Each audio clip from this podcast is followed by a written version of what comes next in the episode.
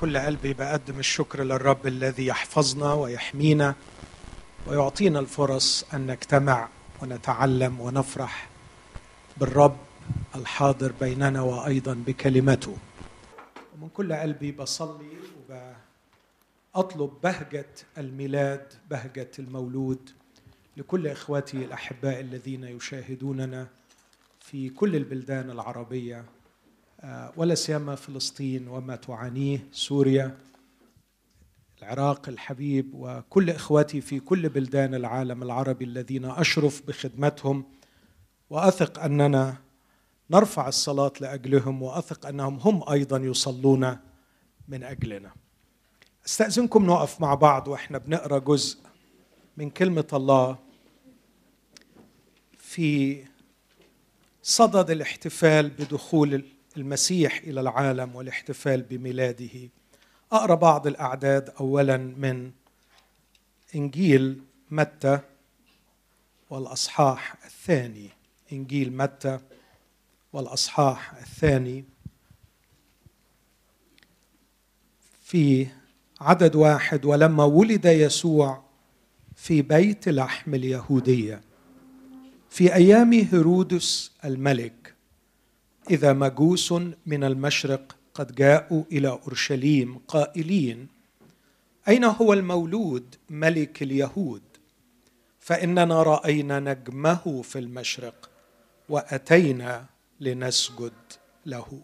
فلما سمع هيرودس الملك اضطرب وجميع أورشليم معه.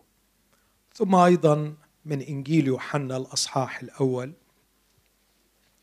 في البدء كان الكلمة والكلمة كان عند الله وكان الكلمة الله. هذا كان في البدء عند الله.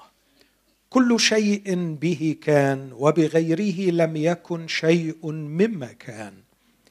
فيه كانت الحياة والحياة كانت نور الناس والنور يضيء في الظلمة والظلمة لم تدركه.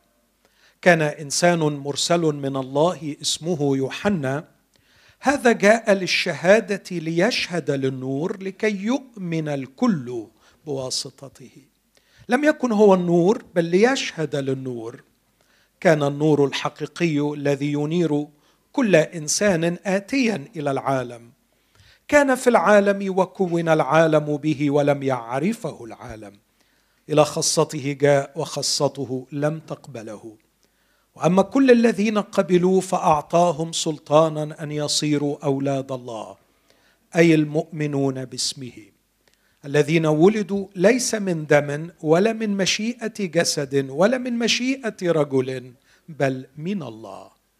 والكلمة صار جسدا وحل بيننا ورأينا مجده مجدا كما لوحيد من الآب مملوءا نعمة وحقا. يوحنا شهد له ونادى قائلا هذا هو الذي قلت عنه إن الذي يأتي بعدي صار قدامي لأنه كان قبلي. ومن ملئه نحن جميعا أخذنا ونعمة فوق نعمة. لأن الناموس بموسى أعطي أما النعمة والحق فبيسوع المسيح صارا الله لم يره أحد قط الابن الوحيد الذي هو في حضن الآب. هو خبر. ثم أخيرا من رسالة الرسول بولس إلى المؤمنين في غلاطيا رسالة غلاطيا والأصحاح الرابع وأبدأ القراءة من العدد الرابع. ولكن لما جاء ملء الزمان أرسل الله ابنه مولودا من امرأة مولودا تحت الناموس ليفتدي الذين تحت الناموس. لننال التبني. ثم بعد بما أنكم أبناء ثم بما أنكم أبناء أرسل الله روح ابنه إلى قلوبكم صارخا يا آبا الآب اذا لست بعد عبدا بل ابنا وإن كنت ابنا فوارث لله بالمسيح. آمين. هذه هي كلمة الرب. تفضلوا.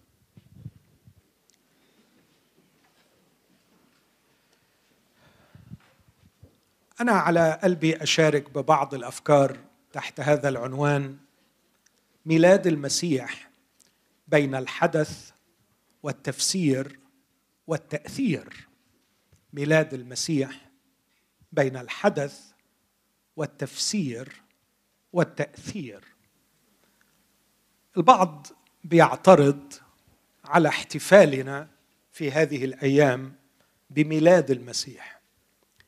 ووجهة نظر اعتراضهم أن هذا التوقيت ليس هو الذي ولد فيه المسيح.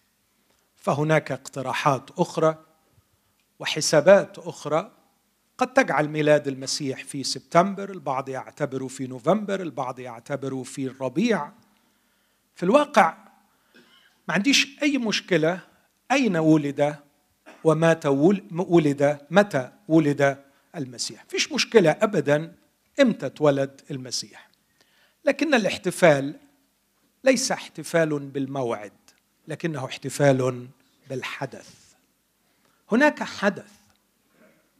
هناك حدث لا مثيل له في كل التاريخ البشري. ما هو هذا الحدث؟ الله قد حضر. الله قد دخل إلى عالمنا. الله شرف هذه الأرض في صورة بشر. فكيف لا نحتفل؟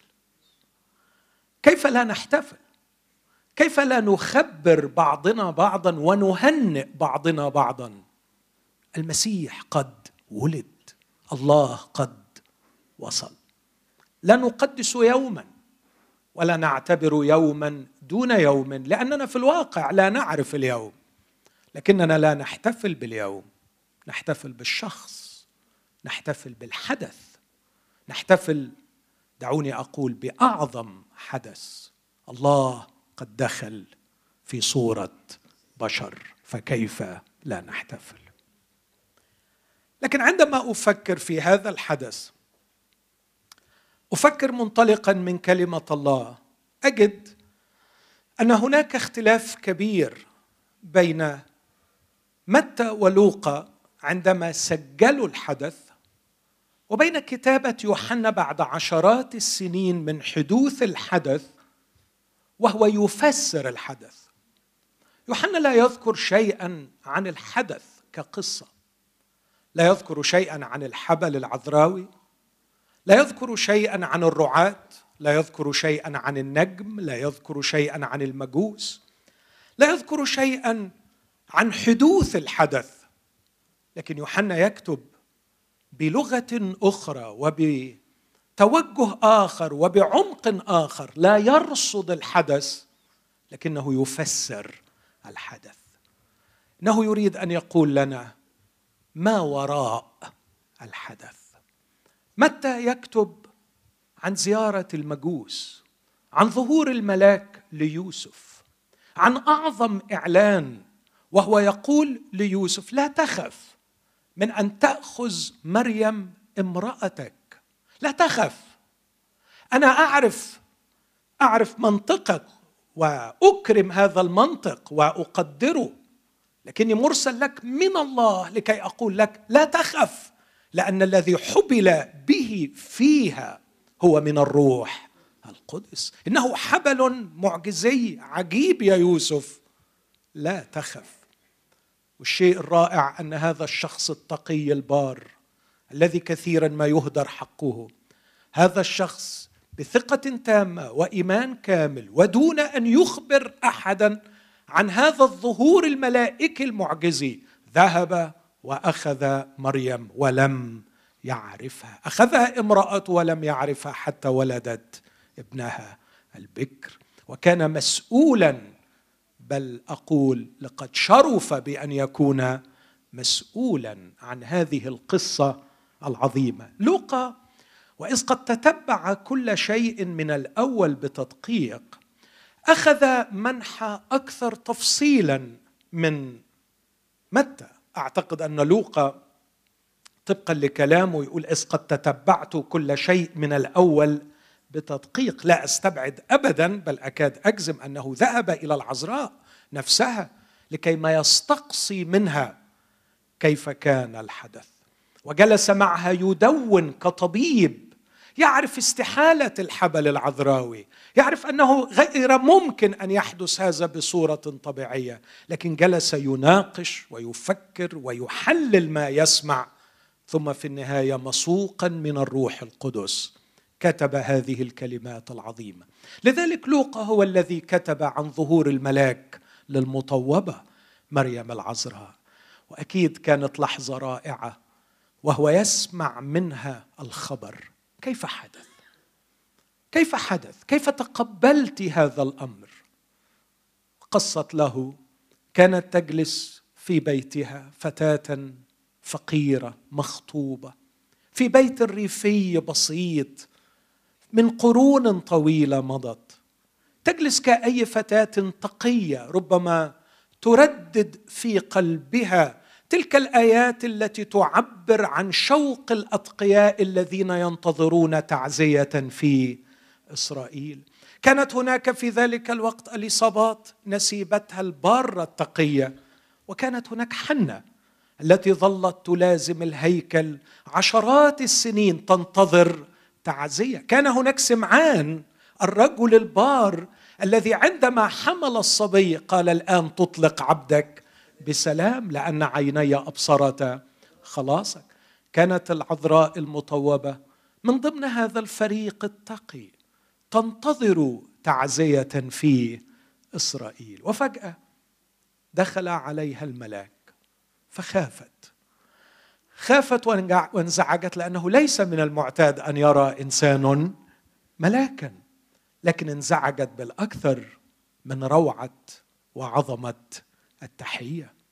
وأقول إن كانت ملائكة السماء حيتها يجب علينا أيضا أن نحييها ونطوبها. قال لها سلام لك أيتها المنعم عليها. مباركة أنت في النساء. من كل النساء اختارك الله وباركك. اختارك بأن ينعم عليك بنعمة خاصة. أنت المنعم عليها. ها أنت تحبلين وتلدين ابنا وتدعين اسمه يسوع. قالت له بكل اتضاع بكل اتضاع وهي التي شهدت وقالت إنه نظر إلى اتضاع أمته. قالت كيف يكون هذا وأنا لست أعرف رجلا؟ ودي إحنا شاكرين الرب لأجل هذا السؤال السؤال الاستفهامي الراقي. لأنه أعطى الملاك فرصة أن يبلغها بما أخبر هو به. إن الروح القدس يحل عليك وقوة العلي تضللك. لذلك القدوس المولود منك يدعى ابن الله. فآمنت بأن يتم ما قيل لها من قبل الرب. ولأجل هذا طوبتها اليصابات طوبى للتي آمنت. أن يتم ما قيل لها من قبل الرب. وحدث حدثت المعجزة وتم الحبل العذراوي الفائق للطبيعة. والقصة معروفة أحبائي لنا أنه في أيام كيرينيوس والي سوريا وبعد تسعة أشهر من ظهور الملاك للمطوبة صدر أمر في روما من أغسطس قيصر أن كل المسكونة تكتتب لكيما يكون هناك نظام في جمع الضرائب ودفع الجزية. وكان القرار الغاشم يحتم أن كل إنسان يذهب إلى المدينة التي ولد فيها. فكان من المحتم على يوسف أن يذهب إلى بيت لحم. قرار غاشم وظروف صعبة لكن في النهاية كانت تتمم نبوة قديمة وتتمم قصد الله. وأنت يا بيت لحم. لست الصغرى بين ألوف يهوذا منك يخرج لي الذي يرعى شعبي مدبر يرعى شعبي. وهناك ولد الرب يسوع. ولد كما يقول الكتاب إذ لم يكن لهما موضع في المنزل قمطته وأضجعته في مزود. الخيال شطح بكثيرين وهم يحاولوا أن يفهموا ويفسروا. لكن أعتقد أن الأمر ببساطة أن البيت من بيوت بيت لحم. يشبه كثيرا البيوت في القرية المصرية. البيت في القرية المصرية اللي دخل البيوت كثيرا هناك بيكون الدور الأرضي مقسوم لجزئين. مقدمة البيت عبارة عن المنظرة. في حد فاهم اللي أنا بقوله؟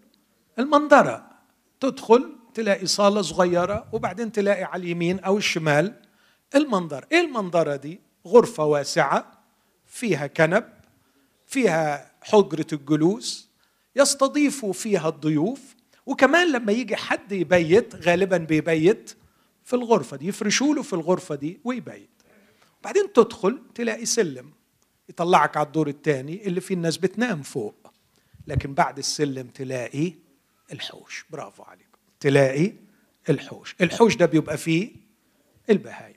لما يرجع الفلاح مع الغروب من حقله يدخل بيته تدخل الحيوانات معاه إلى البيت تروح على الحوش. وفي الحوش بيكون في مذود لكي يضع فيها الطعام لهذه الحيوانات.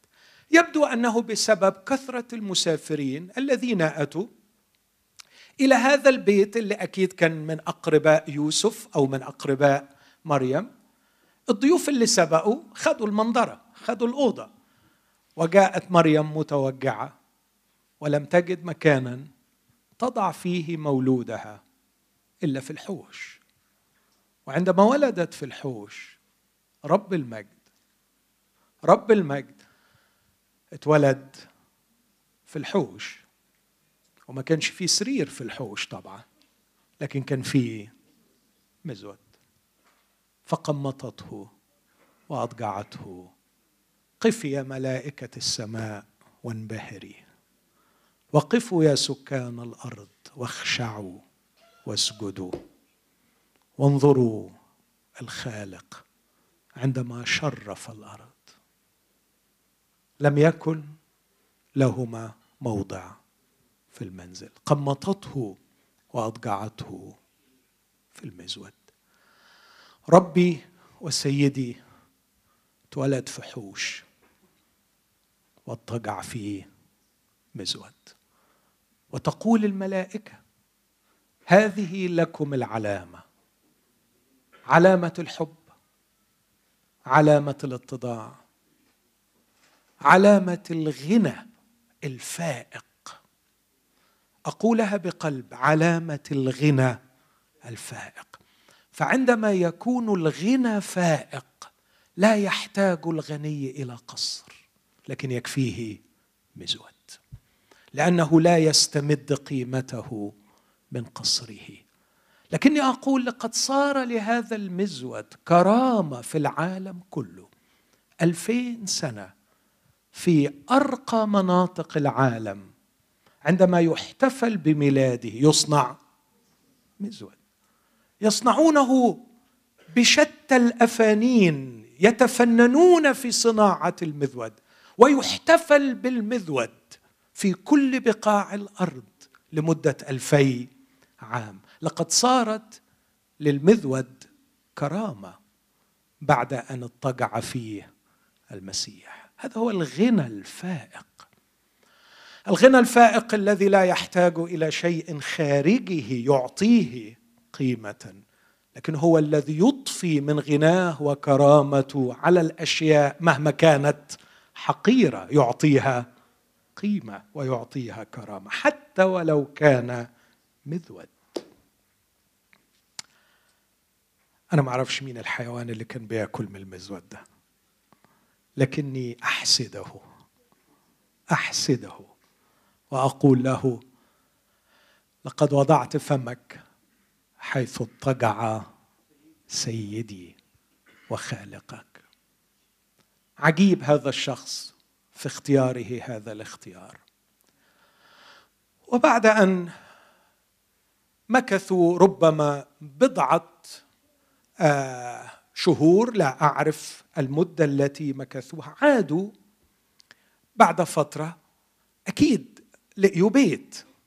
وهم في البيت وكان قد مضى زمن على وجودهم في بيت لحم.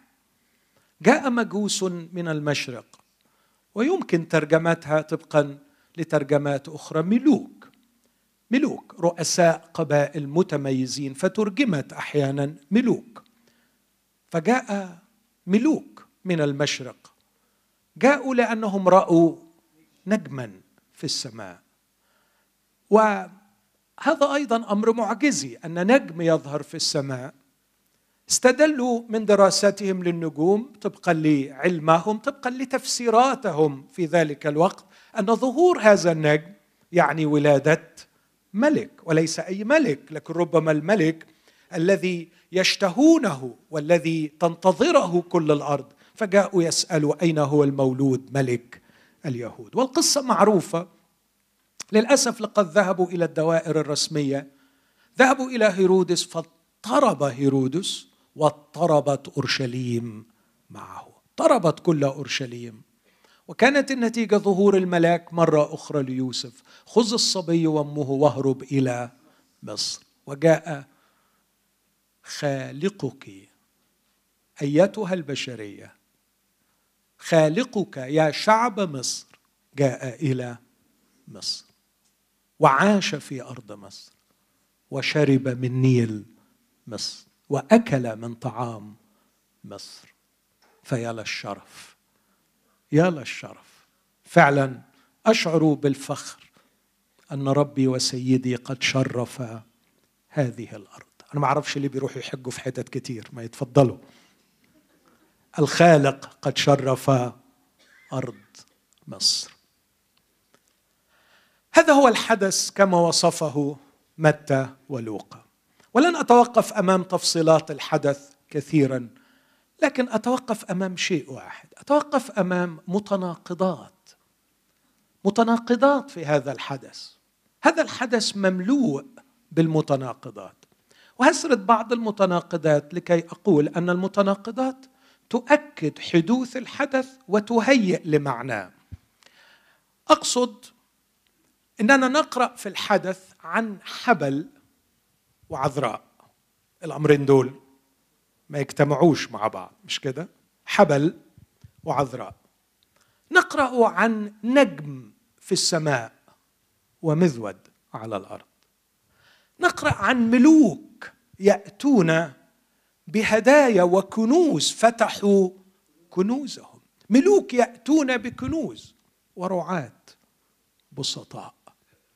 من الذي يحتفل بهذا المولود؟ لكل مولود نوعية من المحتفلين به.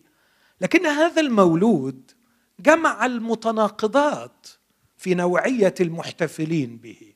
فأتى بملوك من أرض بعيدة وأتى أيضا برعاة بسطاء. ثم أكتفي بمتناقضة أخرى بهجة في السماء. حفلة رهيبة في السماء. جمهور من الجند السماوي واضطراب على الأرض. أليست هذه متناقضات؟ أقول عن هذه المتناقضات أنها تؤكد حدوث الحدث. أقول لأحبائي الباحثين المفكرين المحللين من يكتب الأسطورة ليس غبيا ليضمنها المتناقضات. إني قارئ أزعم إني قارئ جيد للأدب. وأعرف كيف يكتب الأدب.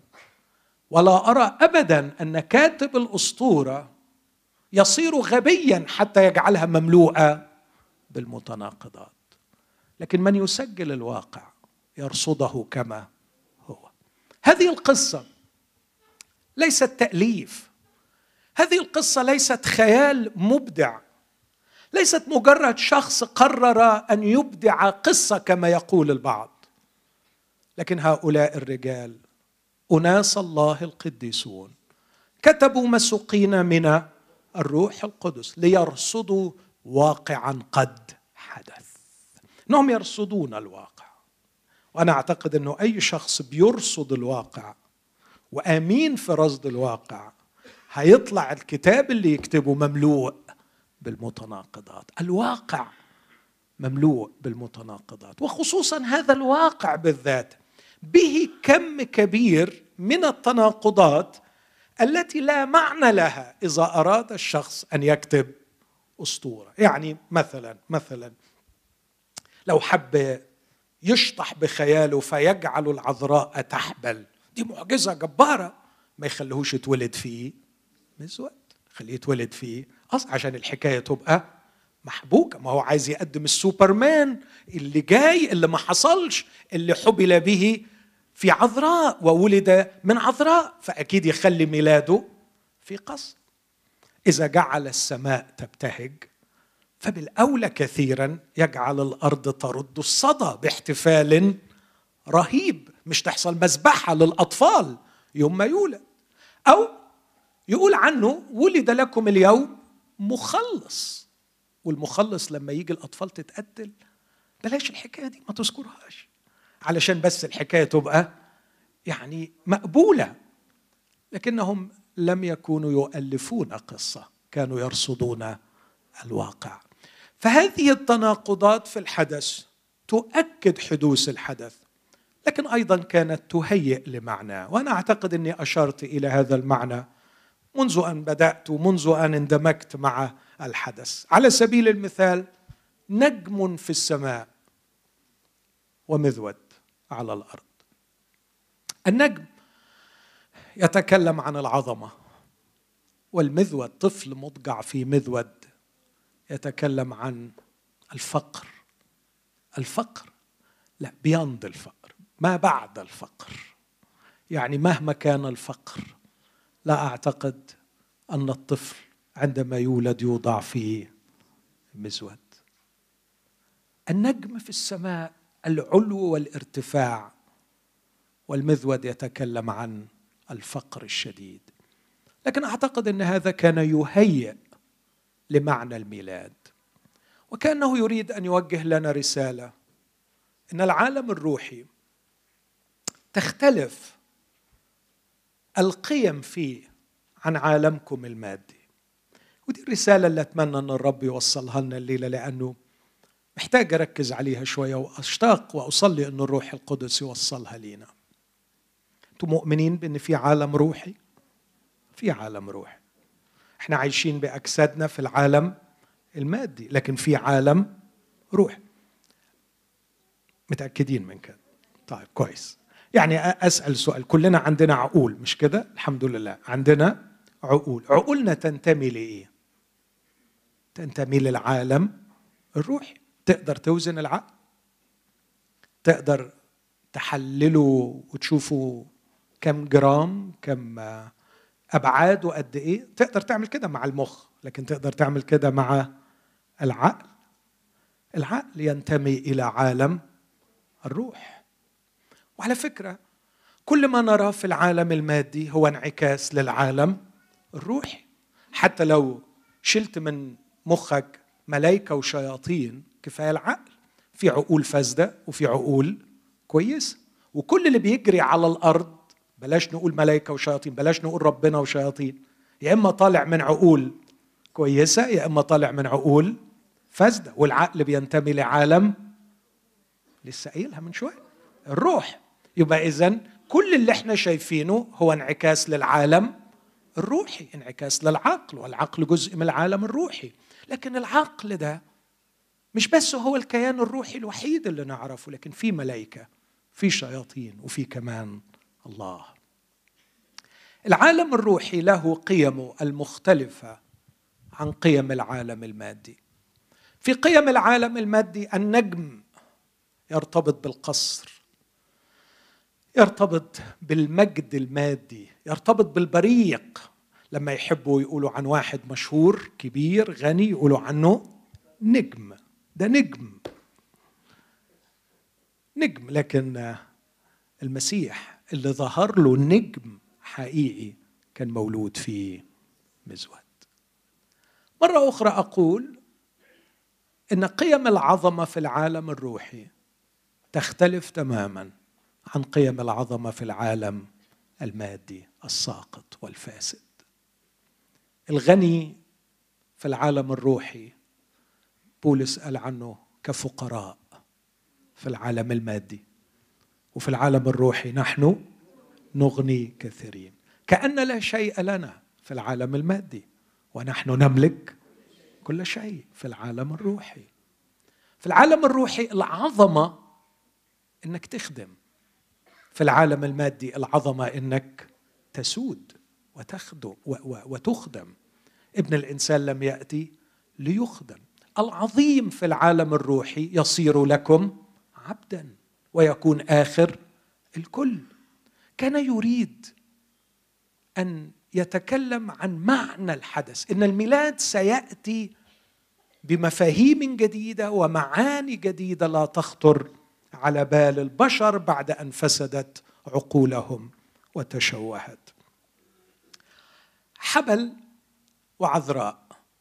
لماذا؟ لماذا من عذراء؟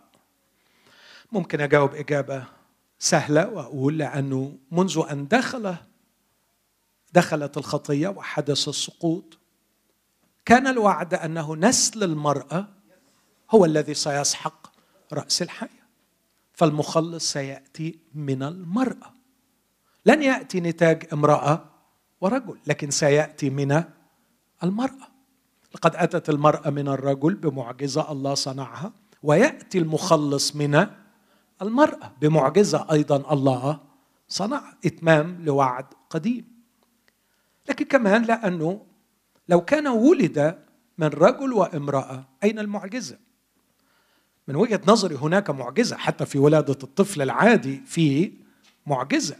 لكن كان من الصعب قبول أنه له وجود قبل دخوله بالجسد.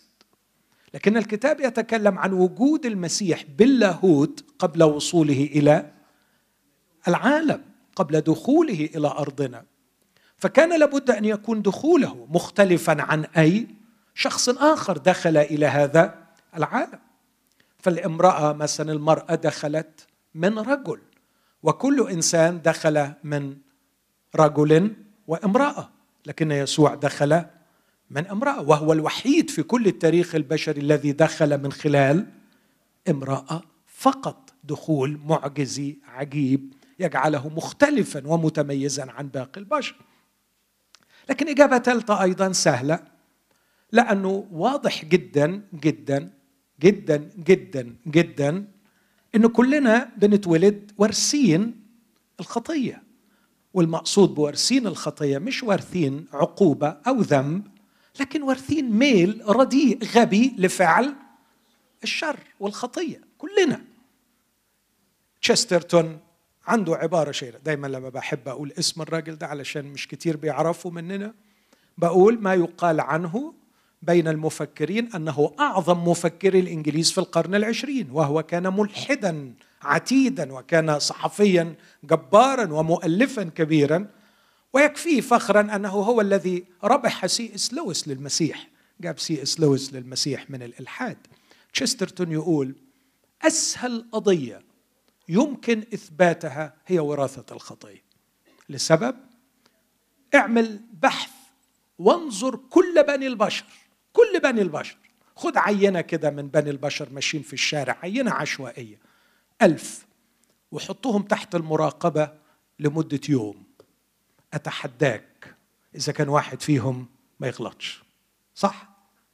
يقدر واحد يعيش يوم من غير ما يغلط ولا غلطة. خليها عشرة أيام. أكيد نسبة الخطأ بتزيد. حطهم تحت المراقبة سنة.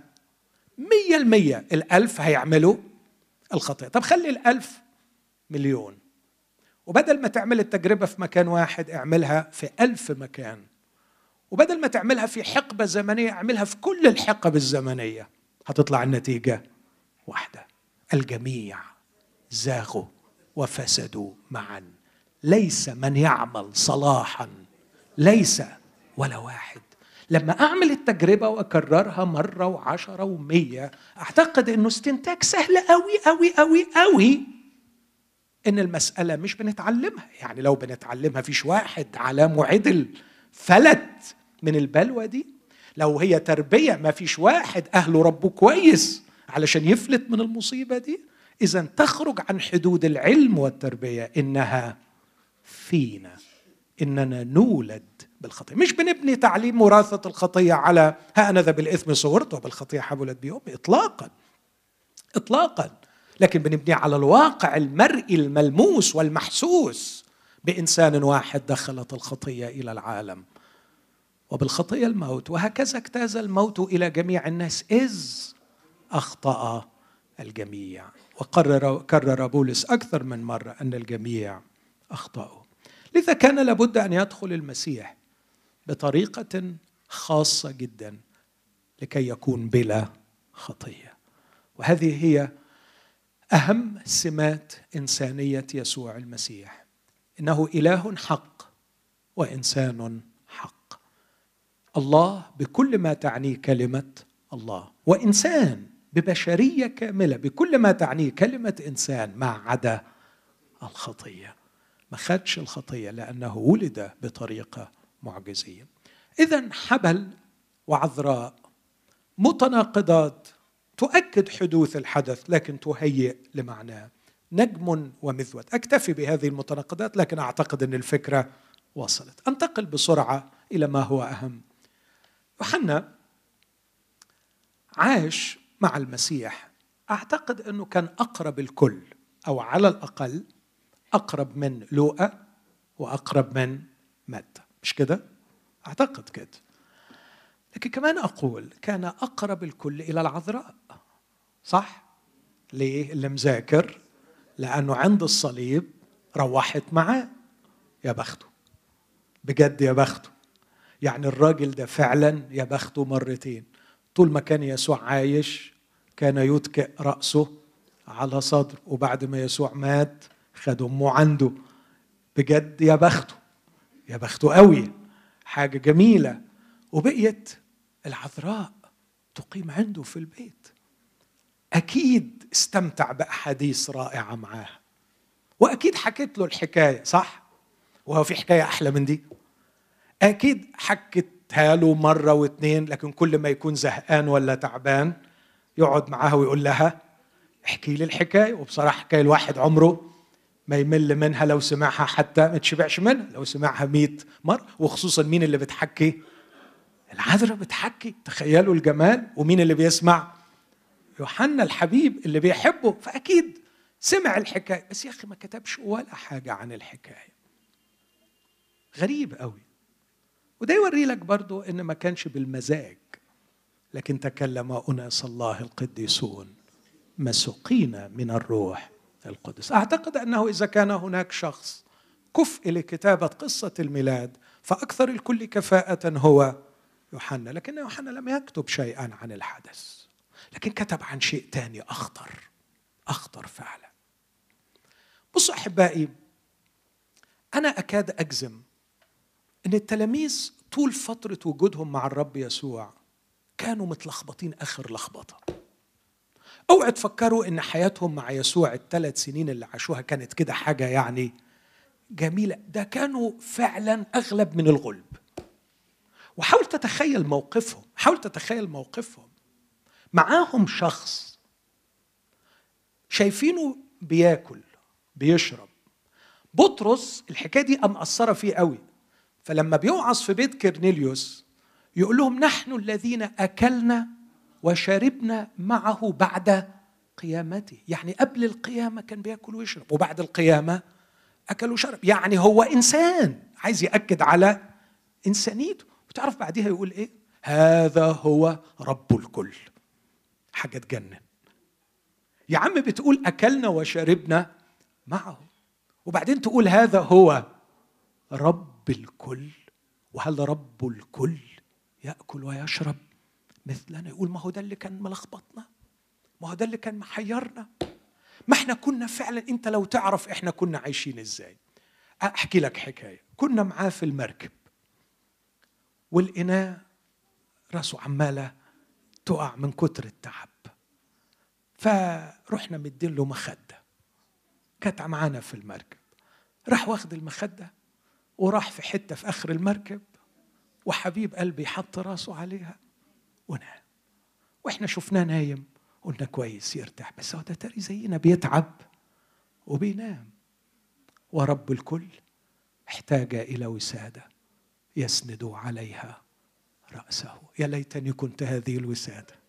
كنت أتمنى صدقوني كنت أتمنى. يا وضع رأسه على وسادة في مؤخر السفينه ونام. وبعدين بعد شوية هاجت العاصفة وعلي الموج. وابتدوا في الأول كده يعني يقولوا يعني مش وقته ابدا الراجل عايز يستريح وينام. لكن القصة كانت واضح إنها شيء شيطاني مرعب. السفينه كادت تغرق امتلأت بالمياه. فاضطروا بحزن وخوف وغضب. يعني أقول إيه مش مش مش عملوا معاه زي ما الملاك عمل مع إيليا لكن يمكن زغدوه. أما يهمك أننا نهلك. نجينا إحنا بنهلك. فقام يسوع قام من النوم. وقام من النوم يعمل حاجة غريبة جدا. اولا ما كلمهمش هم. ما كلمهمش لكن كلم البحر. نظر للبحر والريح وقال للبحر أسكت. فصار هدوء عظيم. لما تقرأ القصة تشوف الجمال. يقول لك من شدة الهيجان بتاع البحر خافوا. خافوا فأيقظوه. بس لما سكت البحر يقول فخافوا خوفا عظيما. يعني خافوا خوف أكثر وبصراحة أنا لو منهم ده أنا ركبي تسيب. أنت متخيل بحر هايج مجنون. واحد يقوم من النوم يقول له اسكت. يصير هدوء. عظيم. بصراحة حاجة ترعب. حاجة ترعب. بس الكتاب يقول هذه الكلمات الحلوة. فقالوا من هو هذا؟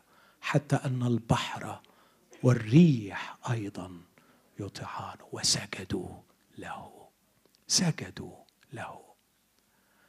طب يا حنا أنتوا كنتوا عايشين على المنوال ده؟ يقول لك آه. مرة مخنا ياخدنا إنه إنسان. ونقعد نصحح له وبطرس يصحح له وبطرس ينتهره ونحس روحنا إن إحنا معلمين وفاهمين ونقعد نشرح له حاجات ونقول له ده أنت لو تسمع الخيبة التقيلة بتاعتنا. بطرس كان مرات يناقش معاه ويعافر معاه إنسان.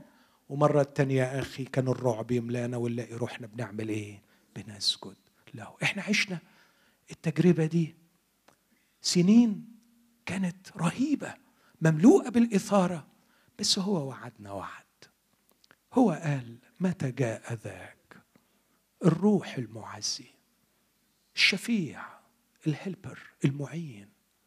سيذكركم بكل ما قلته لكم. اسمع ويرشدكم إلى جميع الحق. هيعلمكم هيفهمكم هيقول لكم. إنجيل يوحنا هو آخر إنجيل اتكتب.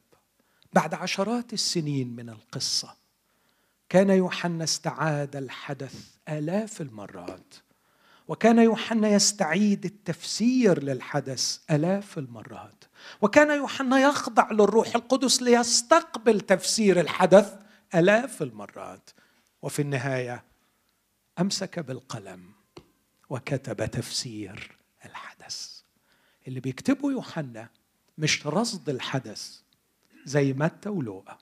لكن يوحنا بيكتب تفسير الحدث هو إيه الحكاية بالظبط الحكاية مش بقى عذراء وبتحبل وملائكة في السماء ومزود على الأرض وهيرودس والقصة. لا اسمع التفسير. في البدء كان الكلمة والكلمة كان عند الله وكان الكلمة الله. هذا كان في البدء عند الله والكلمة صار جسدا وحل بيننا. هي دي قصة الميلاد.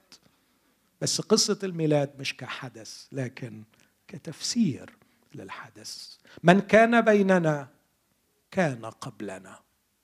لقد رأيناه يدخل إلى العالم لكنه كان قبل كون العالم. في البدء كان الكلمة والكلمة قبل أن يكون معنا الكلمة كان عند الله. وقد رأينا وفحصنا وتأكدنا من اللي هقوله لكم وكان الكلمة الله.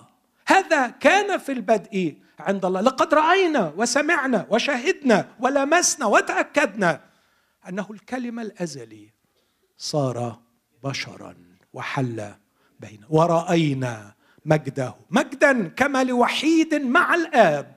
دي الترجمه الأدق. مملوءا نعمة وحقا ويكتب بلغة عجيبة. الله لم يره أحد قط. الابن الوحيد الذي هو في حضن الآب هو خبر. هو مش كان في حضن الآب. الذي هو في حضن الآب. قد كان معنا بيننا يأكل معنا بنسوته وكان في حضن الآب بلاهوته. ولاهوت لم يفارق نسوته. لا لحظة ولا طرفة عين. في كل لحظة كان في السماء وكان أيضا على الأرض. كما قال هو ليس أحد صعد إلى السماء إلا ابن الإنسان الذي نزل من السماء. ابن الإنسان الذي هو في السماء. كان معنا وكان معه. كان عندنا بيننا. وكان في ذات اللحظة في حضن الآب. دخل إلينا. لكن قبل أن نكون وقبل أن يكون إبراهيم هو كائن. ابتدأ يوحنا يكتب تفسير الحدث. لكن هو بيكتب تفسير الحدث. اختار له اسم عجيب وغريب مسوقا من الروح القدس. وهنا أتوقف أيضا وقفة بسيطة أرجو أن لا تطول. إيه الاسم اللي اختاره له؟ اللوجوس في البدء كان الكلمة. الكلمة اللي ترجمت الكلمة الكلمة اليونانية اللي ترجمت الكلمة الكلمة اللي الروح القدس ساق يوحنا لكي ينتقيها ويكتبها مش الكلمة بالعربي ولا وورد بالإنجليزي لكن لوجوس لوجوس ودي حاجة عجيبة. مش عايز أدخل في كلام كتير عن أهمية الثقافة لخدام الله.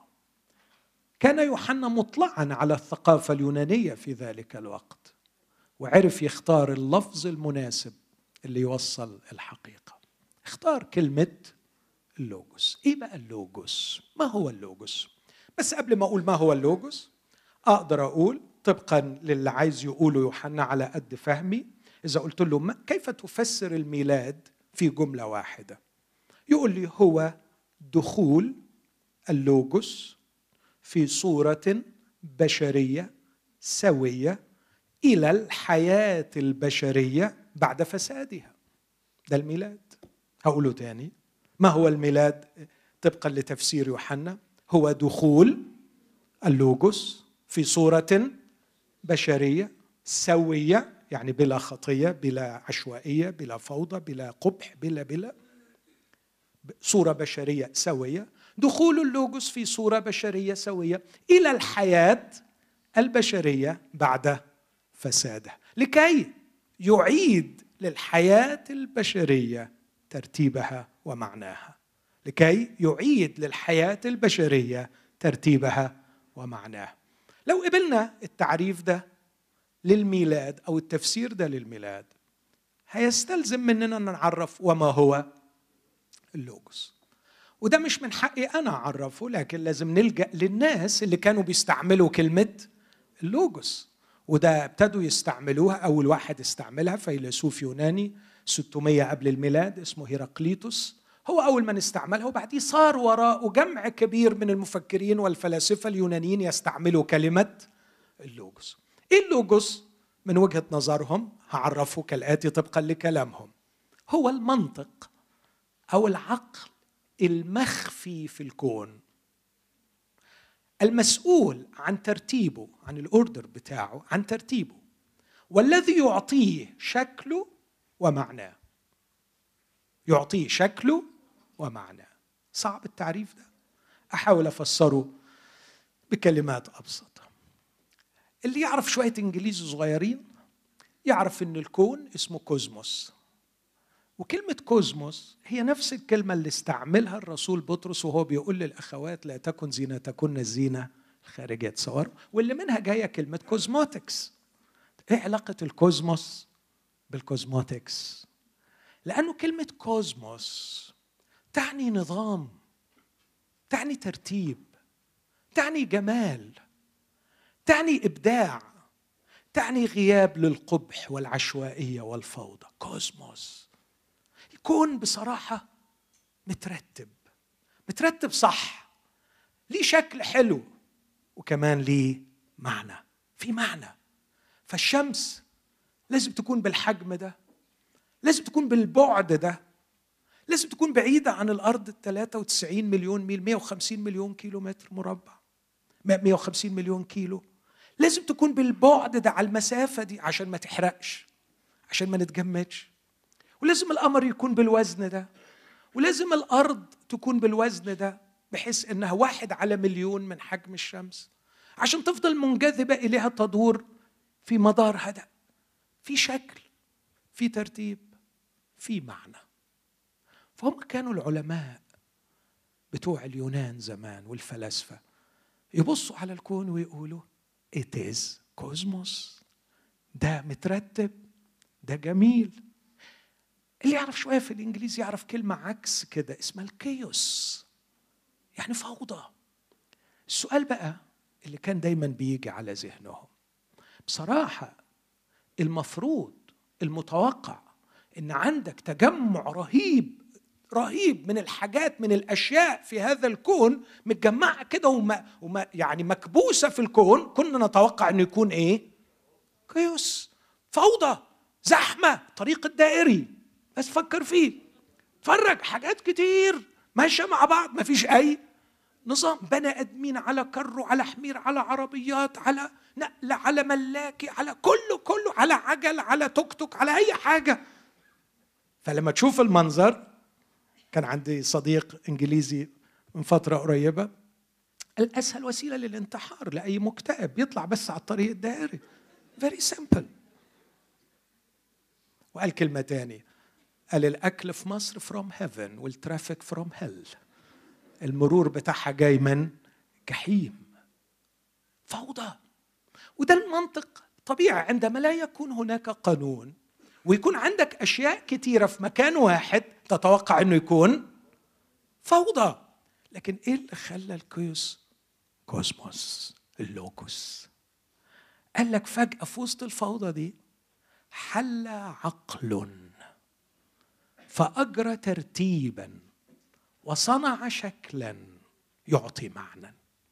أهو ده اسمه اللوجوس فمن زمان قعدوا يفصلوا الكون ويقولوا لا يمكن يكون بلا عقل مخفي في داخله مسؤول عن ترتيبه وإعطائه هذا الشكل. وجعله يعطي معنى. وراحوا سموا العقل ده اللي جوه الكون العقل المخفي ده سموه اللوجوس. اللوجوس في الكون. وابتدوا بقى يسترسلوا أكثر في تفكيرهم في هذا اللوجوس ففي واحد منهم وهو رجل محترم سقراط حلم. آه لو اللوجوس ده حل زي ما هو مخفي في الكون يجي ويتخفي فيا. تخيل هيخلي حياتي شكلها إيه أه؟ هيرتبها. هيخلي الطريق الدائري يبقى أج... يبقى الشانزليزيه. هيخليه ممتاز. هيخليه متنظم. أيوه اللوجوس لما يحل في حتة فوضى يرتبها. وبعد ما يرتبها يعمل لها form وبعد ما يعمل لها ال form يطلع لها معنى meaning يطلع لها معنى. تبقى الحياة بصراحة جميلة. فكان بيحلم بكده. لكن على أيامه ما حصلش. لكن يبدو أن يوحنا قرأ هذا الحلم. وعرف شوق البشرية وراح ضارب الخبر الرهيب ده. اسمعوا الخبر. الكلمة صار جسدا. وعمل إيه؟ وحل بيننا يا اخوانا الخبر رهيب. الخبر يستحق الاحتفال. الفرحة كبيرة. اللوجوس وصل. يا أهل الفوضى اسمعوا. يا اللي عايشين في الفوضى اقبلوا الخبر. اللوجوس وصل. وصل في صورة بشر. وصل في صورة بشر. جاي في لحم ودم. تقدر تفهمه وتقدر تتفرج عليه. وبعد ما تتفرج عليه ويعجبك وتلاقيه في صورة بشرية سوية جميلة هيعرض عليك. تحب أدخل في حياتك؟ تحب أوضبها لك؟ تحب أطلعك من المصيبة السوداء اللي أنت فيها دي؟ الفوضى اللي أنت فيها دي؟ الفراغ اللي أنت فيه ده؟ أنا اللوجوس يسوع يوقف يقول أنا اللوجوس في صورة بشر. مستعد أن أدخل حياتك وأتوحد بيك. املا فراغك في الداخل؟ أستقر في المركز هناك لكي أطلق طاقاتي الإبداعية لكي أطلق قوانيني التي أسست عليها الكون. أطلق إبداعي وقوتي وخلقي وتحريري ونظامي فاجعل لحياتك في النهاية معنى. وتقدر تستمتع. وأنت تنتقل من الكيوس للكوزموس. وأنت تنتقل من الفوضى إلى النظام والزينة والجمال والشكل. ده مفهوم يوحنا للميلاد. هو ده اللي حصل. فلما جه يكتب إنجيل يوحنا أصحاح واحد صدقوني كتبوا وهو في ذهنه الموضوع ده. عشان كده أول كلمات فيه في البدء كان اللوجوس واللوجوس كان عند الله وكان اللوجوس الله هذا كان في البدء عند الله. كل شيء به كان بغيره لم يكن شيء مما كان. فيه كانت الحياة والحياة كانت نور الناس والنور يضيء في الظلمة والظلمه لم تدركه. وابتدى بقى يحكي لنا الحكاية إن اللوجوس صار جسدا وحل بيننا. الوقت عدى فأنا هختم بكلمات كده سريعة. بصوا اللي عمله يوحنا في الأصحاح الأول واللي بيعمله في بقية الأصحاحات لو انت حطيت الفكرة دي في ذهنك عايزك تتخيل حاجة في أمريكا شفتها اسمها الجانك يارد إيه الجانك يارد ده؟ حد فيكم هنا يعرف الجانك يارد الجانك يارد مكان واسع قوي كده. كل الكراكيب المكسرة بتاعت العربيات العربيات المدغدغة والحاجات الحديد المدغدغة يروحوا يرموها في الجانك يارد ده. فأنت لما تبص عليه فعلا بلاش ده. لو في حد من اسكندرية هنا أو بتوع اسكندرية اللي بيسمعوني زمان كان في في محطة سيدي جابر شركة النحاس المصرية. كان عندهم مخزن كبير لازم نعدي عليه بالقطر. المخزن ده كان بيبقى منظره فعلا كان عندي متعة إن أنا أقعد يعني ألزق وشي في شباك القطر. أتأمل في المخزن ده نفسي أشوف حاجة واحدة ليها شكل. حقيقي. كانت هواية عندي ولم أنجح مرة واحدة.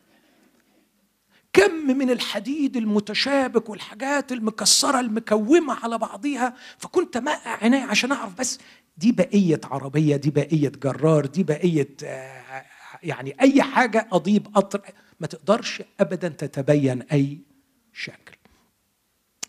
تخيل اللوجوس يحل في الجانك يارد ده. وعايز يعمل حاجة. عايز يعمل حاجة. أول حاجة لازم يعملها لازم يرتب. لازم يرتب. لو حبيت مثال بسيط جدا عندك عندك ثلاث أربع ولاد مراهقين في البيت. بلاش. واحد كفاية. واحد كفاية. في الأوضة بتاعته. أنا مرات يعني مع اعتذاري لأولادي الأحباء أدخل الأوضة أروح قفل الباب وطالع جري. علشان ما أوصلش لمراحل من الغضب اللي ممكن تؤذيني صحيا وتؤثر على علاقتي بيهم. فأتحاشى إن أنا يعني ممكن تحس كده إنه كان في إعصار غالبا عدى في الأوضة دي من شوية وحاجة مرعبة. منظر فعلا مخيف. أنا فعلا بستغرب. مرة قلت لواحد فيهم أنا نفسي أفهم إيه الإبداع اللي بيخليك تقدر تعمل كده؟ يعني إزاي بتوصل إنك تقدر تعمل الفوضى دي؟ ما تخافش ما تخافش هرتبها هرتبها. أكيد لما يجي يرتب هيفصل أشياء عن أشياء. دي هنا ودي هنا ودي فوق ودي تحت ودي جوه ودي بره وأكيد في حاجات مش هيكون ليها مكان. وأنا خايف من الحكاية دي قوي أتكلم فيها. اللوجوس وصل وبيعمل عملية فرز وبيرتب وهيرتبها. شئت أم أبيت؟ هيرتبها. وبيحط قواعدها وفي اللي هينتظم معه وهيقبل ترتيبه وفي اللي لسه راكب دماغه. وعايز يمشي بعشوائيته.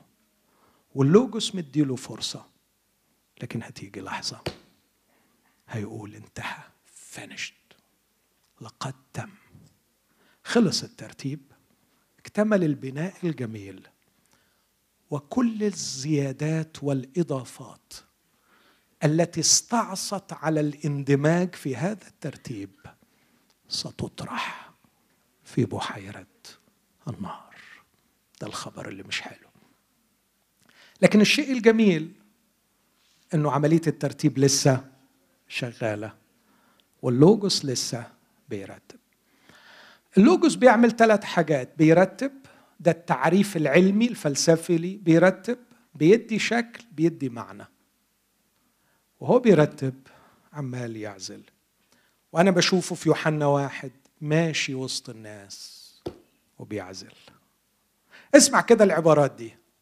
كان في العالم وكون العالم به ولم يعرفه العالم إلى خاصته جاء وخاصته لم تقبل. أما كل الذين قبلوا انجذبوا إليه كما تنجذب برادة الحديد إلى المغناطيس. فأعطاهم سلطانا أن يصيروا أولاد الله. عمالين يقربوا منه. أو اسمع شهادة المعمدان عنه. عندما أرسل له اليهود ليسألوه أو بالحري خلينا أخذ مقطع آخر في إنجيل متى اصحاح ثلاثة. أتى كثيرون من الفريسيين والصدوقيين إلى معموديته. جمله معموديه المعمدان. تعرف المعمدان قال لهم إيه؟ يا أولاد الأفاعي. دول جايين يتعمدوا منه. من أراكم أن تهربوا من الغضب الآتي؟ اصنعوا أثمارا تليق بالتوبة. يا رب افتح القلوب والعيون. بص خليني أقولها من الآخر. لو ما عندكش أثمار في حياتك الشخصية وفي أخلاقك وفي طريقة تفكيرك في علاقاتك في طهارتك في قداستك في حياتك لو ما فيش أثمار أرجوك اسأل نفسك سؤال. أنت ممكن تبقى متدين ممكن يبقى عندك عقائد دينية ممكن تبقى فاهم الكتاب المقدس ممكن تبقى حافظ كل الكتاب حافظ كل العقائد الصحيحة بس مالكش دعوة باللوجوس. لأنه ما دخلش حياتك. لأنه اللوجوس لما بيدخل الحياة بيصنع فرق بيعمل فرق. ده اللي يخليني أوصل للنقطة الثالثه التأثير تأثير اللوجوس. اللوجوس لما يدخل في الحياة لازم يعمل فرق لازم يغير. فيوحنا بيقول لهم اصنعوا اثمارا تليق بالتوبة. ولا تبتدئوا تقولوا في أنفسكم لنا إبراهيم ابا لأني أقول لكم إن الله قادر أن يقيم من هذه الحجارة أبناء للإبراهيم. هو ذا الفأس قد وضعت على أصل الشجر كل شجرة تصنع ثمرا جيدا آه، كل شجرة لا تصنع ثمرا جيدا تقطع وتلقى في النار. أنا عمدتكم بماء لكن في وسطكم الذي قلت عنه يأتي بعدي لكنه هو قبلي. سيعمدكم بالروح القدس ونار الذي رفش في يده وسينقي بيضاره ال ال اسمه المجرجر. عارفين المجرجر؟ ولا ما تعرفوش المجرجر؟ فيش صعايدة هنا؟ اللي بيدري. مش اسمه المجرجر ولا اسمه الراجل نفسه. اسمه إيه الراجل؟ المجرجر. أيوه بيستعمل المدراية. بياخد المدراية رفشه في يده وينقي بيضره. أما القمح فيجمعه إلى المخزن وأما التبن فيحرقه بنار. الليلة ليلة احتفال بالميلاد. لكني لا أخشى ابدا أن أحذر من النار لأنها حقيقة. رفشه في يده سينقي بيضاره الحنطة يجمعها إلى المخزن والتبن يحرقه بالنار. اوعى حد يضحك عليك ويقول لك ما فيش دينونة. يسوع المسيح تكلم عن الدينونة تكلم عن جهنم النار. سيحرقه بنار. لكن الفكرة نفسها اللي عايز أوصل لها فكرة الرفش اللي في اليد وبيدري وبينظف يعني بيعمل إيه؟ ها؟ بيعزل بيرتب. ماشي يسوع عمال يعزل. ده اللي اقرأ بقى من هذا المنطلق إنجيل يوحنا كله. تلاقيه يقول لك يا أخي غريبة قوي. طلع من قلب إسرائيل تبن. لا ده طلع من وسط التلاميذ نفسهم تبن. كلام خطير اللي بقوله ده. وطلع من السامريين قمح. كان في امرأة سامرية طلعت إيه دي؟ ده تاري العملية ملهاش دعوة بالدين ولا بالجنس ولا بالطائفة ولا بالطقس ولا ولا ولا بالحفظ ولا بالحفظ ولا بالفهم للكتاب ولا بالخدمة ولا بعمل المعجزات. ده قال لك كثيرون سيقولون لي باسمك تنبأنا. هيطلعوا إيه في الآخر دول؟ تبن. تبن. جيل يوحنا مرعب. طب الناس اللي عمل معاهم معجزات؟ فيهم ناس عمل معاهم معجزات. الراجل اللي كان ليه 38 سنة طلع في الآخر إيه؟ تبن. والناس اللي ما عملش معاهم ولا معجزة. السامرية وكل شعبها طلعوا قمح. لا ليها دعوة بمعجزات. أمال ليها دعوة بإيه؟ ليها دعوة بإيه؟ أهدي بقى. عايزة دراسة شوية. هو قال لك بص هو كان معدي واللي عندهم عينين تشوف النور شافوه. أنا فاهم ان لما أشوف المسيح أفتح الكلمة دي متناقضة ده كلام سخيف ريديكل ما, ينفعش. لاحظ هقولها تاني لما أشوف المسيح أفتح ينفع الكلام الفارغ ده؟ ما أنا ما دام شفت يوم مفتح يوحنا بيقول اللي شاف شاف لأنه مفتح. ودي عايزة وقفه شوية وتفكير. محدش هيشوف المسيح. محدش هيشوف النور إلا إذا كانت عنده عينين مفتحة تقدر تشوف النور. أنت ممكن تحفظ كل شيء صحيح عن المسيح وانت اعمى ما شفتش النور. وممكن تبقى شايف المسيح وحبه. وانت لسه مش عارف العقائد الصحيحة عنه. مسألة مش مش مش عن عقيدة في الدماغ. مسألة هل عينيك فتحت ولا لا. طب العينين تفتح إزاي؟ بأن يولد الشخص من الله. عشان كده يسوع قال لنقدموس لا يقدر أحد أن يرى ملكوت الله إن لم يولد من فوق. يرى ملكوت الله يعني يشوف الملك. يرى الملكوت في شخص الملك. طب إزاي الواحد يقدر يشوف الملك؟ لازم يتولد من فوق. طب يتولد من فوق إزاي؟ بالماء والروح. بكلمة الحق. طب هل الله بيتكلم مع كل البشر؟ بيتكلم. بيتكلم. يا بيقول لما شاف يسوع كلمة سابت قلبي بعت هذه الرسالة أخيرا رأيت الإله الذي كنت أشتاق لعبادته منذ ثلاث سنوات. كنت أبحث عنه ولم أراه شاب صغير بعت الرسالة دي. كنت أشتاق أن أرى هذا الإله. ووجدت هذا الإله في يسوع. كانت عينيه مفتحة وكان بيدور وسط الضلمة ومش لاقي الإله إلا قلبه بيشتهيه. لكن فجأة النور عدى قدامه من خلال شاب زميله صغير ولما عدى النور شاف النور. فانجذب للإله. لقد كان مولودا من الله. اسمع النص كده. أما كل الذين قبلوا مش اتولدوا. ده أعطاهم سلطانا أن يصيروا أولاد الله. مين دول؟ أي المؤمنين؟ باسم. إزاي بقيوا مؤمنين؟ اسمع. الذين ولدوا من الله.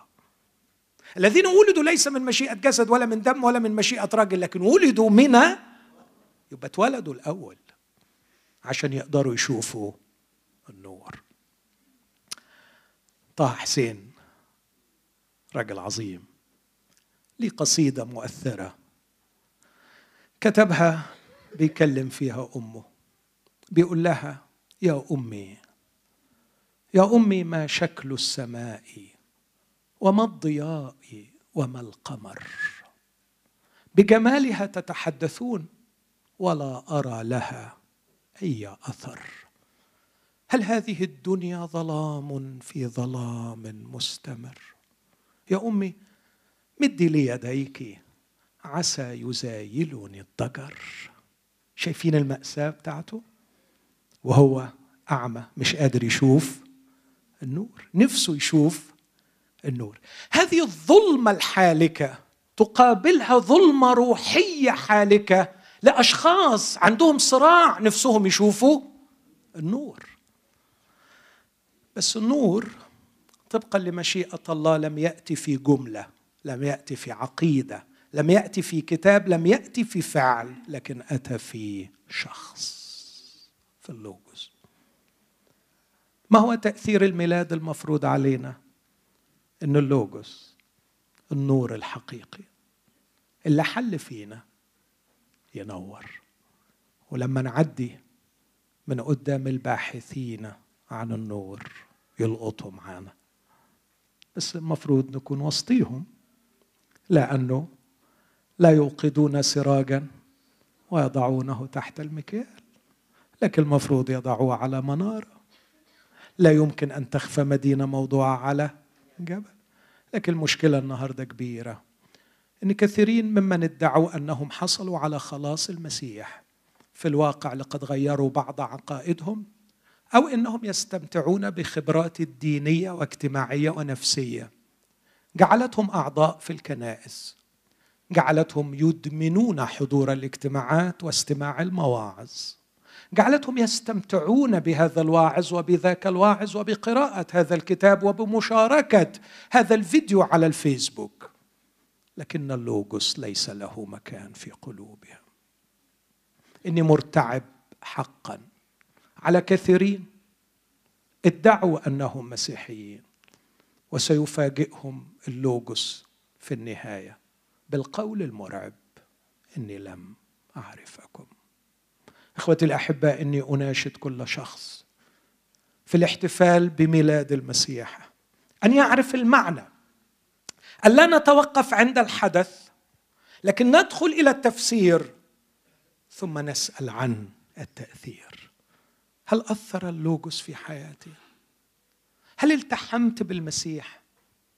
ودخل اللوجوس ليعيد ترتيب الحياة؟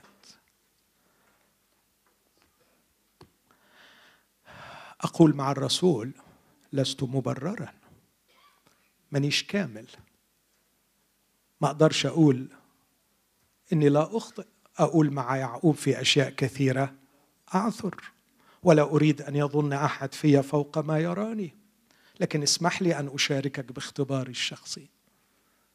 إني أحببت المسيح واختبرت حلول المسيح في حياتي. لقد عرفته ولقد عرفني. وخليني أشهد لك عنه. ما فيش يوم أقول الصدق والله شاهد لي بالروح القدس. ما فيش يوم بيعدي عليا إلا وأنا شايفه بيرتبني من جوه. بيرتبني. ما فيش يوم إلا وبيقول لي دي تتحط هنا. ودي تتحط هنا. وأعظم شيء أعمله أوطي راسي وأقول له حاضر يا سيدي. أنت الكلمة. أنت الله. أنت اللوجوس أنا أشتهي الجمال وأعرف أن الجمال سيأتي. سيأتي بالخضوع للوجوس لا ترتيب لا نظام لا ثمر. إلا بالخضوع للوجوس كل يوم منذ أن أفتح عيني في الصباح وحتى ينتهي يومي أسمع طول اليوم يحاول أن يرتب. في مرات أكون غبيا ولا أطيع وهذا أعمق أسباب ألمي وحزني أن لا أطيع اللوجوس وهو يحاول أن يرتبني. وأسعد لحظات اليوم عندما أخضع لترتيبه في حياتي وأستمتع بأن يكون له السيادة والقيادة وهو يرتب. إني أؤمن بحكمته وإبداعه. هو اللوجوس الذي كل شيء به كان وبغيره لم يكن شيء من مكان. وإذا كنت أبحث عن مكان لي إذا كنت أريد أن أكون فقانون الله لا تكون بدون اللوجوس لأن كل شيء به كان. إذا أردت أن أكون علي أن أخضع للوجوس قال شكسبير القضية أن أكون أو لا أكون. وأنا اخترت أن أكون. وسأكون. وسأكون كائنا قويا بقدر خضوعي للوجس هل حل اللوجس في حياتك؟ وهل تخضع له؟ وهل تختبري كل يوم سلطة اللوجس وهو يرتب في داخلك الفوضى؟ الفوضى؟ لا لا لا مفيش فوضى. لا انت مليانة فوضى. تضحكيش على روحك. تحكيش على روحك. الفوضى كتير قوي. إحنا بنحاول عارف بالظبط كده؟ عارف الواد المراهق لو خاف من أبوه وأمه فراح كده عامل شوية حاجات على الوش علشان يعني يبان إن كل شيء مرتب بس لو زحت تلاقي بلاش الحركات دي. اكشف فوضاك أمامه وقول له تعالى حل فيا. وعندي خبر جميل ليك مفيش أطيب منه ولا أرق منه. اللوجوس في مزود. وإذا كان ابل يدخل مزود يتهيأ لي مش هيرفض ابدا يدخل حياتك. لتكن حياتك كيفما تكن. من حيث عشوائيتها وفوضويتها. لتكن كيفما تكن حياتك من حيث رائحتها. نتنه عفنه لتكن كيفما تكون من حيث قبحها. من قبل أن يحل في المذود لن يستنكف أن يحل في حياتك. امضي من هذا الاجتماع وأمامك هذا المشهد اللوجوس في مزود. وطالما اللوجوس في مزود يقبل أن يدخل إلى حياتي. وإذا دخل اللوجوس إلى حياتي سيأتي الترتيب سيأتي الجمال سيمضي القبح. لن تكون هناك عشوائية بعد. سأخطو بثبات سأخطو بفرح سأخطو مطمئنا وسيكون كل عمل وكل كلمة لها معنى لأن اللوجوس حل فيا. أمين. خلونا نقف معاك سامح نسبح الكلمة الذي صار جسدا وحل بيننا.